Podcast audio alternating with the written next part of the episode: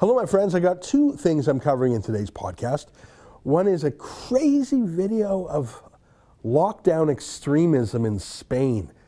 And also, the UK goes really far backwards. Oh my God, I've got a story for you there. And then I pivot somehow to topic number two, which is Justin Trudeau and Steven Guilbeault coming to censor the internet again.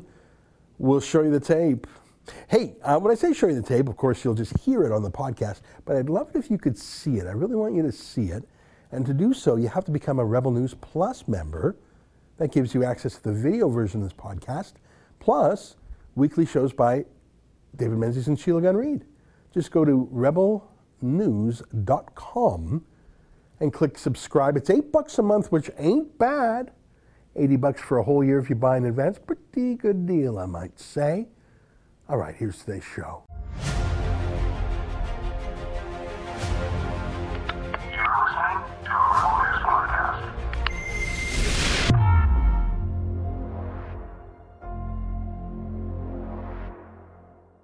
Tonight, Justin Trudeau appoints a convicted criminal to censor your internet freedom. I wish I were kidding.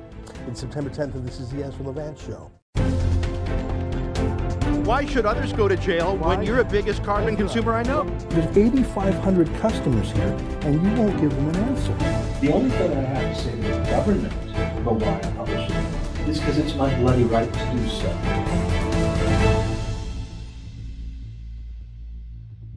I'm going to tell you in a moment about how Justin Trudeau is finally making a move to regulate and perhaps snuff out voices he doesn't like on the internet totally control the internet. It was only a matter of time. He controls TV and radio stations in Canada through the CRTC regulator.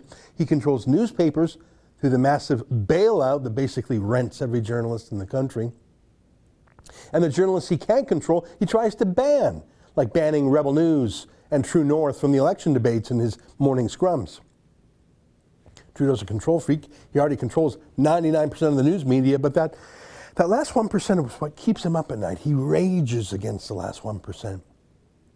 And of course, as people abandon the unwatchable vanilla news that he regulates and flee to online content of their own choice, whether it's CNN or Fox News or just any website in the world that's interesting, well, now, no surprise, Trudeau's making a move to censor them. Why wouldn't he?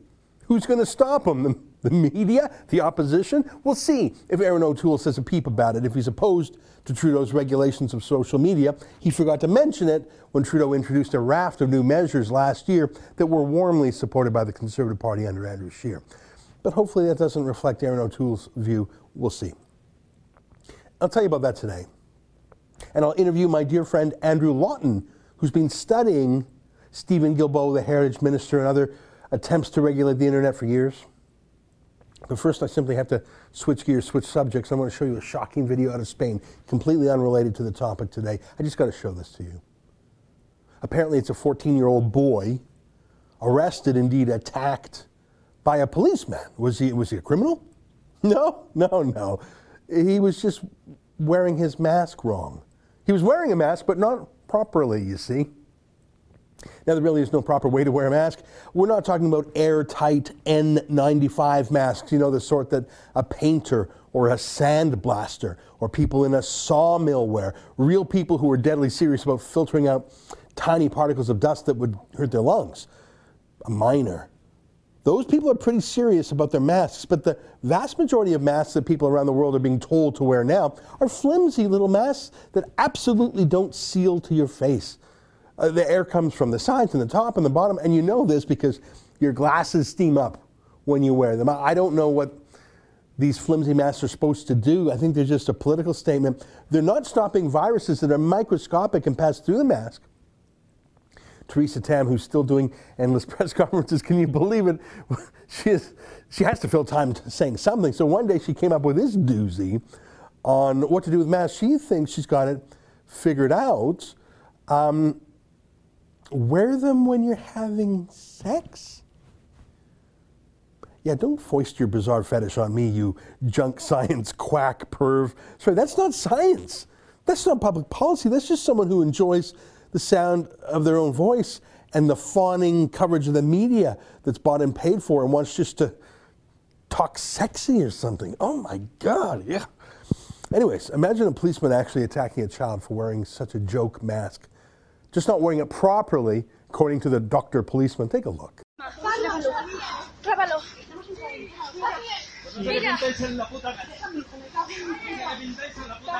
¡Ey! ¡Ay, no la apretes tanto! ¡No la apretes, abusador! O cabrón. ¿Has oído, cabrón? Eso Bájame, las Carmen. autoridades. Grábalo. Sí. ¡Grábalo! Autoridades, vas a ir, abusador. ¡Eh! ¡Que es un menor! ¡Que no le pegues, ¡Eh! hermano! ¡Mata a Oiga, oiga, que. Que una vergüenza. ¡Ya yo, abusadores! ¡Abusadores!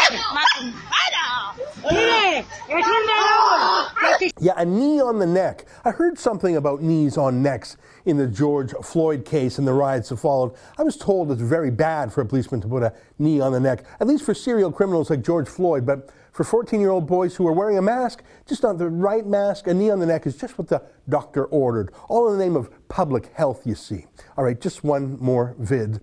Uh, here's the daily chart of deaths from the virus in the United Kingdom.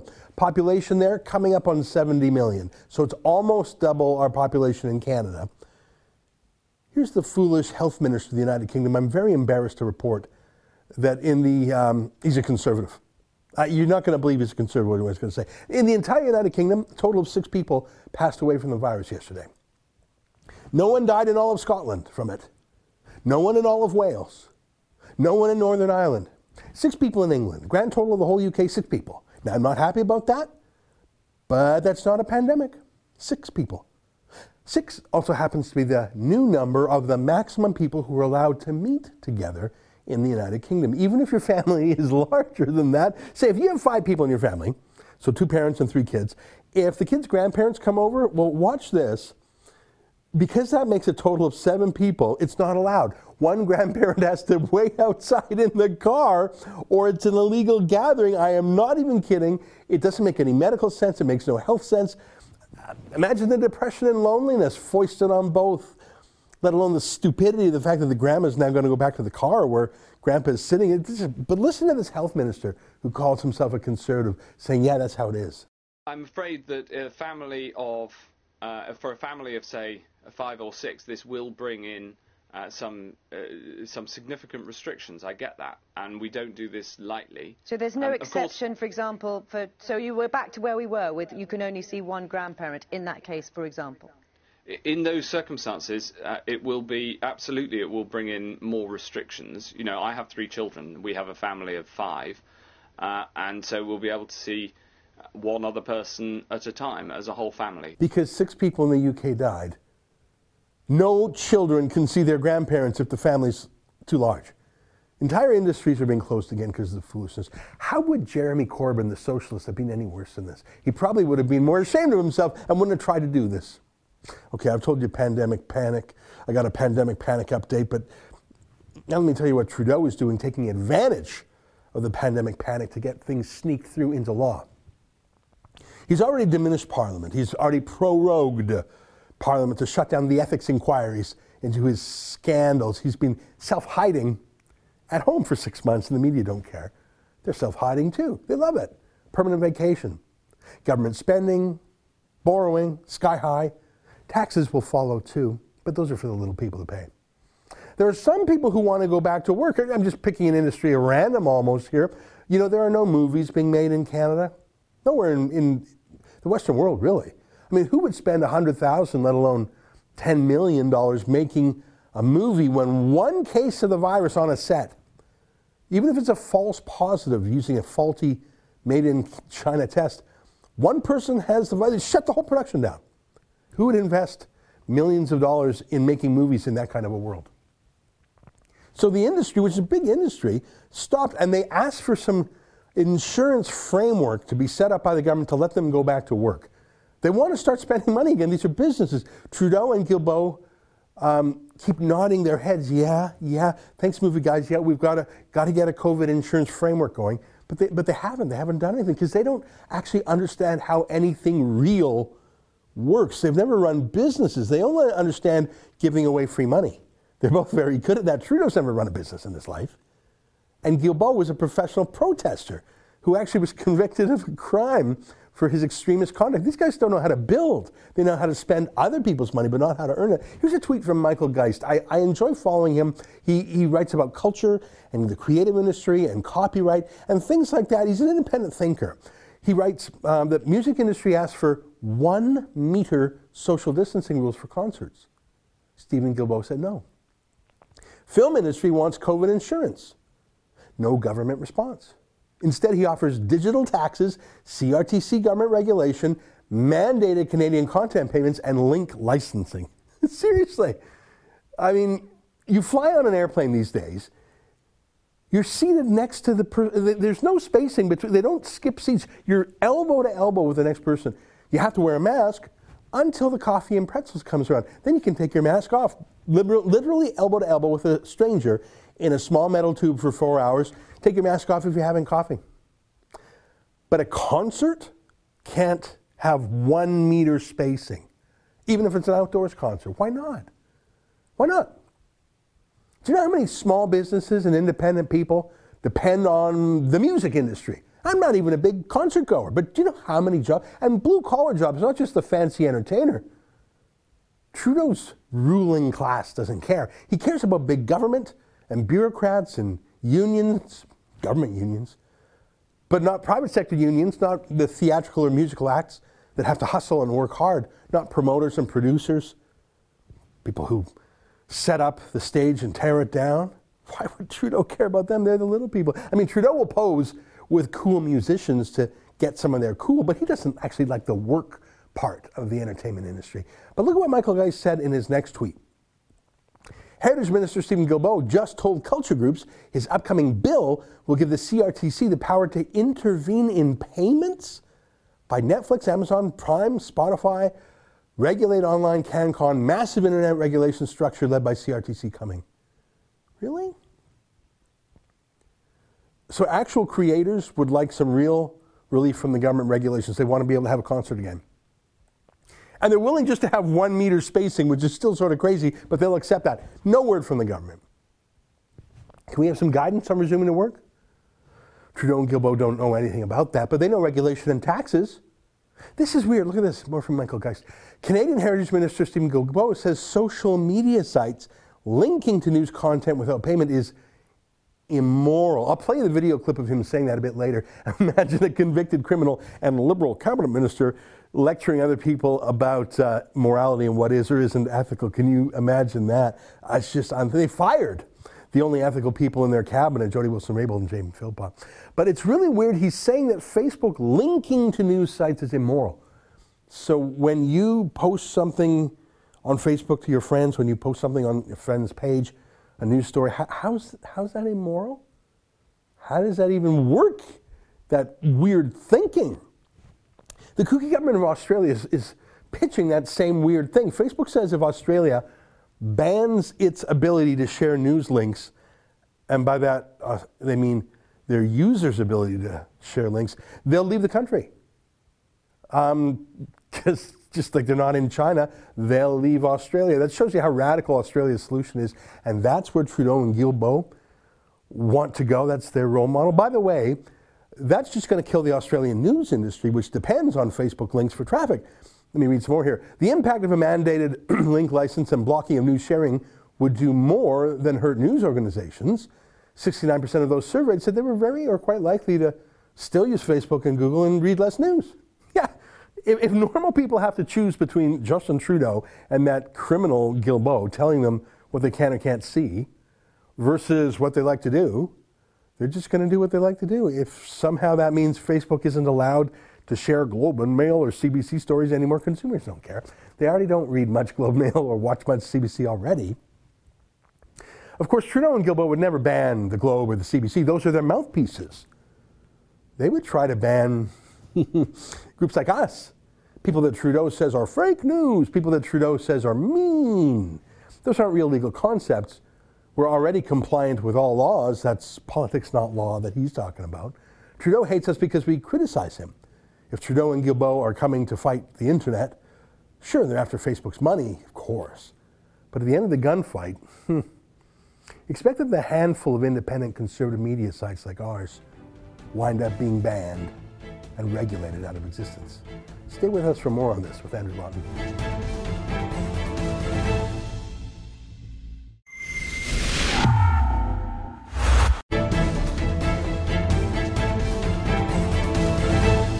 We are we all are so seeing that these platforms can't regulate themselves. It's, we've tried that, and and it's simply not working. Now, there's a big difference between saying that we're going to to, to regulate the, these the, these hateful things and these appalling things, and we're going to put an end to free speech on the internet. That's that's really not what what this is about. Just like we have free speech in our society, but people can't say everything. They you, you can't verbally abuse someone.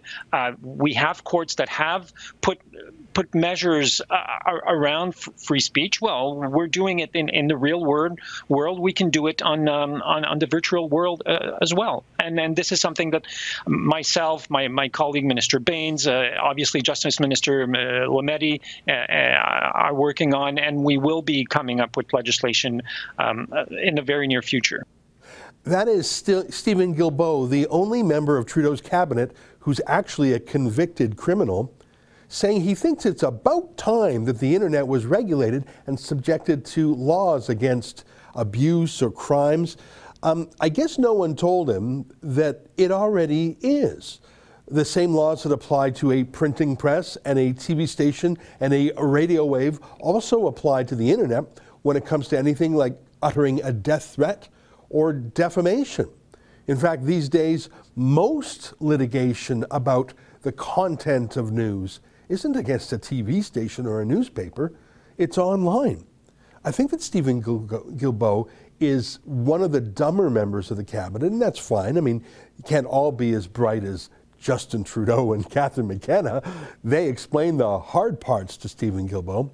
But what troubles me is that I think most of the media are letting Guilbeault get away with this. He's claiming that the internet is not now regulated. Oh, don't worry about free speech, he says. You'll still have it when I'm done. Well, joining us now to talk about this latest emanation from Steven Guilbeault is our friend Andrew Lawton, a grand poobah over there at True North, along with our friend Candice Malcolm, Anthony Furey, and other great guys. Hey, good to see you, Andrew. Hey, I don't know if I'm the grand poobah, but I'll say I am a poobah. You know so what? I, as soon you. as I said grand poobah, I thought I'd better throw in Candice because she's the super grand poobah. But you're one of the. There we go. Yeah. Well, she's super she, grand. I can just be grand. She's the best. We're her number one fans, and we sure like you too, Andrew.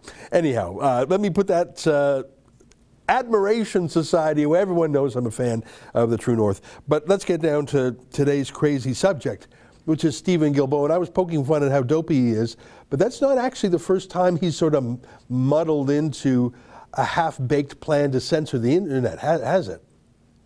No, not at all. And in fact, this comes just uh, less than half a year, I think, after he walked back a comment he had made in an interview where he was talking about how he would seek to force uh, social media companies to have a license or digital publishers to be a license. And this got a lot of people in the media to be quite critical because it sounded like, from how he worded it, like he could be going after the media. But then once uh, he had said, oh, no, no, no, we're not actually talking about the media, the mainstream media really stopped covering covering the story, and they stopped asking any further questions about who would be licensed to have the right to free speech in Steven Guilbeault's ideal world. Yeah, we've got that clip. It seems like a decade ago because it was before the pandemic. The fact that they're bringing this idea back during the pandemic suggests they'd like to pass it with a little less scrutiny, a little less parliamentary oversight. I find it dangerous. Here's a flashback to that utterance that you referred to from what seems like ages ago, but is actually measured in months. Take a look. Yeah, but, but sir, to be, to be fair, you've got an agency that wants to enhance its scope of powers to determine what's a trusted news source. So the first question will be, who's to define that? You've got uh, a lot of no, these this groups. Is a this is a, a recommendation, Evan. Okay, it's no, but not, they, but they the CRTC hasn't decided. Okay, anything. but they're recommending that. They're recommending that yeah. content providers uh, have to register and get a license. So how will this work? How are you going to regulate websites? How are you going to register all that? Are you do you buy these recommendations? Well, the, I mean, the one of the recommendations. So you're talking about a, couple, a couple of different things here, but uh, as far as the licensing is concerned, is if you're a distributor of content in Canada, and obviously, you know, if, if you're a, if, if you're a sm- very small media organization, the requirement probably wouldn't be the same as if you're Facebook or, or Google. Um, uh, so there would have to be some proportionality uh, uh, embedded into this. But we, we would ask that they have a license, yes. Uh, just like uh, right now, well, but with, with the old system in Canada, uh, distributors needed needed to go to the CRTC and and to have a license. Andrew, so that's what he said months ago, but it looks like they're coming back, and he he still believes the internet is not governed by laws by civil lawsuits like defamation, by criminal lawsuits like prosecutions over hate crimes or uttering death threats. I think Steven Guilbeault, who's a lifelong environmental extremist, he was, he was actually convicted of crimes for that. I don't think he's much of a scholar or a lawyer or a book reader because I think he actually doesn't know that the internet is governed by the criminal law and the civil law just like every other part of our lives is. Yeah, this is a, profound exercise in gaslighting, convincing Canadians that a problem that doesn't exist does, so that people will go along with whatever proposed remedy we hear about from the government. And may I remind your viewers, if they aren't already aware, back when I used to work in Ottawa, for example, the heritage minister used to be all about arts and culture, and it was generally speaking a, job that sure had some more contentious areas, but was really a, about a lot of things that were not what it is now, which is like the chief bastion of censorship in the government. And ultimately, when Steven Guilbeault gets up there and he starts talking about licensing and regulation and all of this, this has been, for the most part, the only portfolio on which he has been focused since assuming the job of heritage minister. So you have to listen very carefully when he starts to talk about all of these things. He had said in that interview, quote, "We can do it in the virtual world as well." Again, trying to convince people that the law doesn't apply on the internet. And even if certain aspects of the heritage code don't apply, for example, the CRTC isn't regulating at this point Netflix or Crave like they are television and radio stations, that doesn't mean that these extremist uh, rhetoric uh, examples and other forms of hate speech and all of these things that are under the criminal code right now don't extend to the internet. If it's illegal to say something on your front lawn, it's illegal to say it in the parking lot of a Denny's, and it's illegal to say it online. So this idea that that we have this area of the world in which the law doesn't apply is just plain wrong. But the liberals are trying to deceive Canadians to justify putting in these sweeping things that would curb speech and force big tech to curb speech. Yeah. You know, I've, I've been reading a lot about what Steven Guilbeault says, and he always starts off with something no one could disagree with. We have to crack down on terrorism recruitment.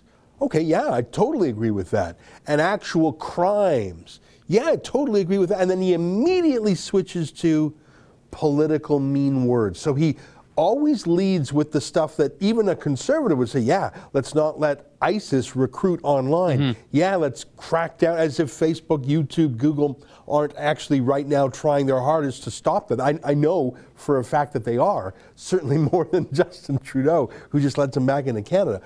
So he starts with the stuff we can all agree in, and then very cleverly, he slips his rhetoric, his vocabulary towards mean tweets, mean comments, untrusted news sources, disinformation.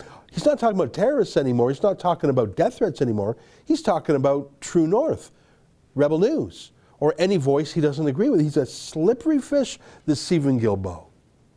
Yeah, and the context of this is it's coming at a time where Rebel and, and, True North, to name two examples that you just brought up, are, are, fighting in court for the right to cover elections. This case from the previous election campaign is still going on against the Leaders Debates Commission, and that's a, an area where, again, for all this talk about the need to, uh, in his words, not regulate news and media, well, his government is doing that effectively by barring certain media from having their constitutionally protected right to freedom of the press and free speech.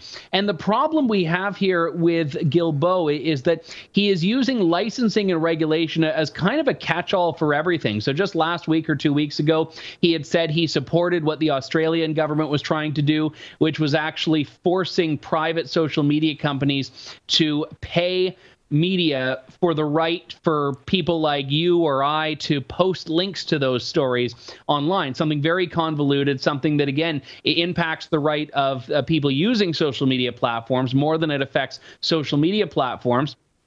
And you look further than that, he's talked in the past about licensing digital publishers without really explaining who is supposed to be affected by that. I was in Ottawa back in June of 2019 when there were ongoing hearings on the Heritage Committee, or sorry, on the Justice and Human Rights Committee about whether to bring back a supercharged version of the Section 13 provision of the Human Rights Act that you and, and countless others fought tooth and nail to defeat. And that committee's report ultimately recommended that there needs to be greater protections against what they call hate speech from social media companies. And, and this report didn't go anywhere because the 2019 election happened. The reason I bring that up is because this government has actually tried to deputize social media companies to become the arbiters of what is hate speech and what is extremist speech and all of that. And now that we hear it coming back in this context, this is very dangerous because now all of a sudden you have the government threatening social media companies,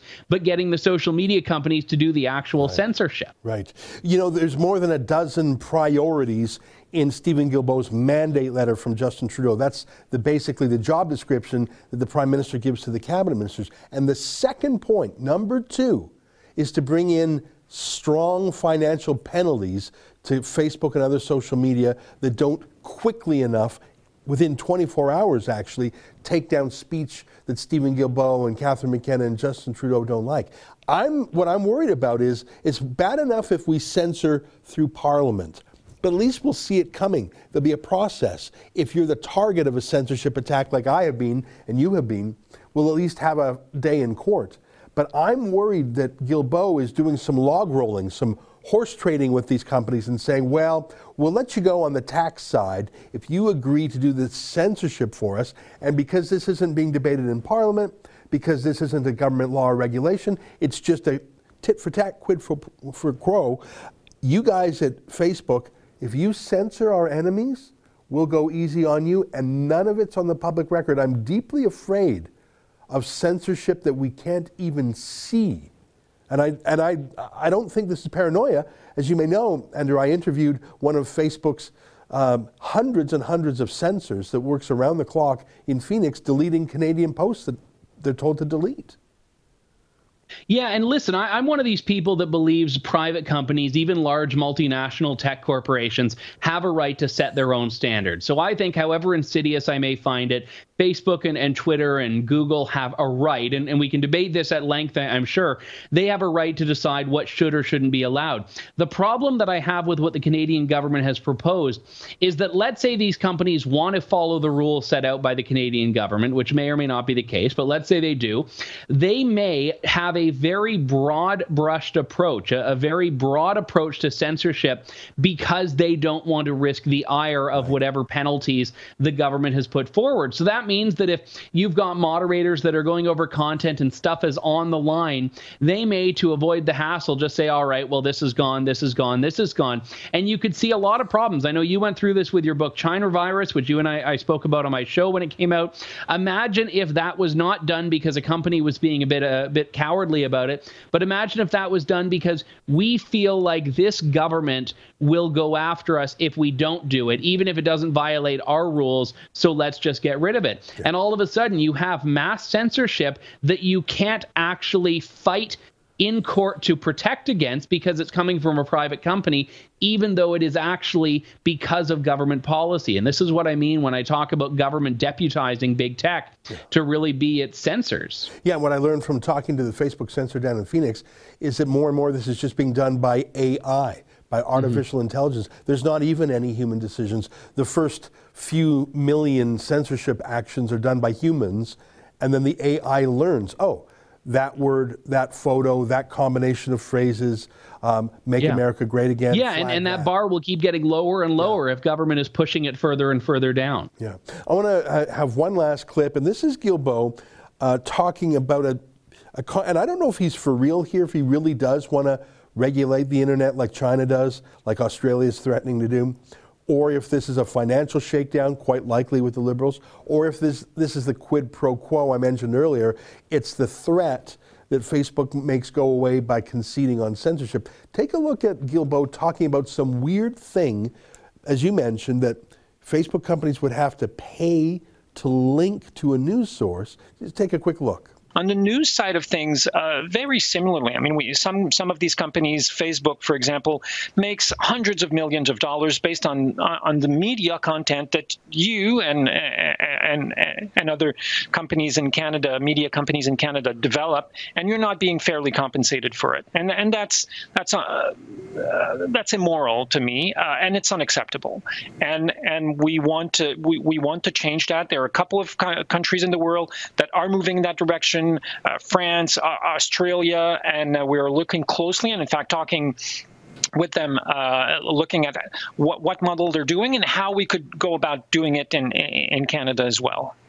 You know, again, he lied. He said that, that um, multinational media companies working in Canada, quote, have none. When he's talking about Canadian companies have re- regulatory burdens, multinationals have none. That's simply not true. He's just, maybe he thinks it's true, maybe he hasn't read any briefing notes, maybe he hasn't done any homework, but of course they, they, have, they have to obey the law. And there are some countries where those, com- where, where, like for example, Twitter, um, it doesn't operate in China because it refuses to follow the local law, so it just doesn't operate there. Australia is threatening Facebook, so Facebook says if you do those weird things, we won't operate there. Of course, Facebook follows the law where it operates. He, I, I don't want to call Guilbeault dumb because that looks like I'm just name calling, but I can't believe he doesn't know that. And it's quite audacious that he tells reporters things that are flat out lies and they don't call him on it there was something really subtle in that answer that I picked up on, and I don't know if I'm the only one, but he was talking about it and he said, You're not being fairly compensated. He stopped talking about the media as an it, as a they, and he started talking to the reporter who had asked him the question as a you. And, and that I think is very revealing because that's his audience right now. He's trying to win over the press. The media has already given been given a, a huge amount of money by the Trudeau government, and now they're trying to give them even more money, but instead instead of the government having to pay for it, they're trying to get Facebook and Twitter and Google to pay them. But he was speaking to an audience of the mainstream media there. And I think that's very important that that's what this strategy is all about. You've cracked the code. You've done it. That's exactly what's going on. Um, Trudeau will bail out the newspapers as he is. He's going to try and get Facebook and the others to kick cash to the media. You know, he's ta- he's complaining about links. If maybe I'm doing Rebel News wrong, but if a major website links to Rebel News, we celebrate that because it brings a lot more people to our website. Um, we yeah. don't really make a lot of money off ads, but people watch our stuff, they sign up. We love it when we get links. We try to get links. We try to get things to go viral on Facebook. I've just never heard anyone before saying that it's a bad thing that Facebook links to you. It when it happens to us, we celebrate because we can pay our bills. Maybe I'm looking at it wrong, um, but well, I, but I think Rebel and True North and a lot of independent media are in a bit of a different boat here because the mainstream media's money traditionally comes from ads, and it's not newspaper ads anymore. It has to be digital ads. And the challenge with that is that I would say the mainstream media, which is having uh, ongoing decline of newspaper subscriptions, for example, is gaining a lot more from people linking to their content on Facebook than it's losing. So this is very much a, a be careful what you wish for situation because if all of a sudden people are no longer able able to share a link to the National Post or the Toronto Star on Facebook, well, it's going to be not that much longer before these platforms, which have massive, massive shares of their actual clicks, are no longer getting them. You've been very generous with your time. You're one of my favorite guests. You're a real fan favorite. Um, and I think you really won over people with how you managed the debate in the conservative leadership contest. I mean, you already had everyone on your team, but I saw a new side of you that day, I want to let you know, uh, that deeply, deeply impressed me. And you're one of our fan favorites. For. You're certainly one of my favorites. Um, well, it's returned. Thank well, you. thanks. And I, I, I, don't know why. I just feel like gushing when you're on the show. I'm just sort of excited to. Hey, no, bring it on. I'll take it. well, you're a good ally. I tell you that. Whether it's going to the UK to report on freedom of speech there, or fighting uh, uh, Justin Trudeau's ban on us in the federal election debate. You're you're you're fighting in the trenches. I do have one last um, question for you, and that is, Steven Guilbeault trotted this out before the pandemic, and he was sort of beaten back by a number of, I'd say, the more idealistic media party types. Evan Solomon of CTV, who I generally respect. I think he's one. He actually cares about media freedom a little bit. Uh, he's my he's one of my favorite media party guys, if I had to choose. Um, and there was some mockery of Guilbeault. I haven't really seen that this time, and I'm worried that what was sort of laughed out of Parliament before the pandemic now will just be rushed through without scrutiny, without opposition. I don't even know if Erin O'Toole is going to oppose this. Do you think this is going to sneak through this time where it was stopped last time? I think it will because where the mainstream media reporters were actually, I think, frustrated in February was when it was going after them potentially. When all of a sudden anyone who publishes a news website was uh, the way he had worded that initial answer uh, going to have to be licensed and, and regulated. And once he made it clear after that interview, oh, no, no, no, news won't be eligible for this, news won't have to do this, the mainstream media backed off. And I think there was a, a bit of self preservation there. So now they're not as invested invested in this story because they know that they're safe. And if anything, more than safe, as we talked about a, a little while ago with getting a, a, bit of money out of the social media companies. So I, I don't think there is going to be that scrutiny or, as you'd say, mockery this time around from the mainstream press. Yeah. Let me close with one last thing. I was reading on True North today a great little story by your cause, the colleague, Cosmin Dzsurdzsa, who added up the number of times the CBC wrote about Justin Trudeau's hair and socks, which is a very funny project, and compared it to the CBC's coverage of various liberal scandals, like, for example, uh, a liberal MP who was being charged with sexual harassment, or sorry, criminal harassment, uh, and worse. Um, it was a very funny comparison of what the CBC loves to talk about, how cool the liberals are, with what the CBC hates to talk about, liberals in trouble. It's very eye opening. I'm going to make a prediction. You and I and other independent, non bailout media will talk more about this censorship gambit by Steven Guilbeault than the media party will. So it's another calculation of where's your value, where's your emphasis. You and I will fight harder for freedom of the press and deregulation of the media than the media party will. That's my prediction if you want to count the number of stories uh, that we're going to see in the next six months. That's my prediction. Yeah, we'll add this into the next uh, round of sock and hair comparisons, and I, I, feel like it may be a pretty small number of times that the media has covered this. So all the more reason for us to. Andrew Lawton, great to see you. Thanks for spending so much time with us. Happy to. All right, there you have it. Andrew Lawton is over at True North. A great website. I'm sure you're familiar with it. If not, please go check them out. They're one of the few voices fighting independently to report in this country. Stay with us, more ahead.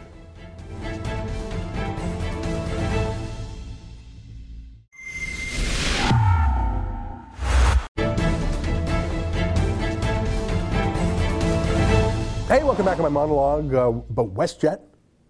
London writes, everyone should boycott WestJet. Well, I, I, don't know about that. I mean, sometimes you have to travel. It's just really, really weird. I mean, we hear about air rage and road rage. I, have seen air rage with my own eyes. Sometimes I feel a little bit of rage at the frustration of flying in this modern era.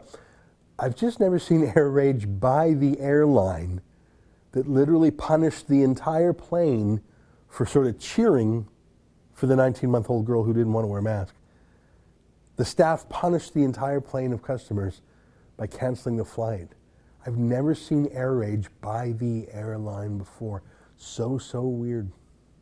Frederick writes, call the Victoria Police from Australia. They'd happily cuff and frog march out that 19 month old threat to society. I believe you're right. I mean, I showed you that 14 year old boy. Why wouldn't they go after a 19 year old baby? On my interview with Gordon Chang, Bruce writes, I hope people boycott the show in support of Uyghur prisoners. Well, that's the thing. I mean, little girls who are the target market of the Mulan movie, they don't know what the word Uyghur means. They don't really know much about China. They've never been there. They don't follow politics. They don't really know what a concentration camp is. The target market for the Mulan movie, I'd say, are girls between the age of 7 and 14. Um, not very political. I think any remedy has to come at a higher level um, putting sanctions on companies to do business in Xinjiang. Just like you wouldn't allow Hollywood to make a movie in a gulag in North Korea or during the Soviet years in the gulag in Siberia, or God forbid, in the Nazi years at a concentration camp, why should the world permit filmmaking in Xinjiang as if it's nothing? And literally thanking the secret police there in their credits. I think that's a way. I think you can't rely on boycotts because I'm guessing if you're watching my show, you're more likely a 50 year old man than a 15 year old girl. You weren't going to watch Mulan anyways. I think the grown ups have to take on China, don't you? Well, that's the show for today. Until tomorrow, on behalf of all of us here at Rebel World Headquarters, good night and keep fighting for freedom.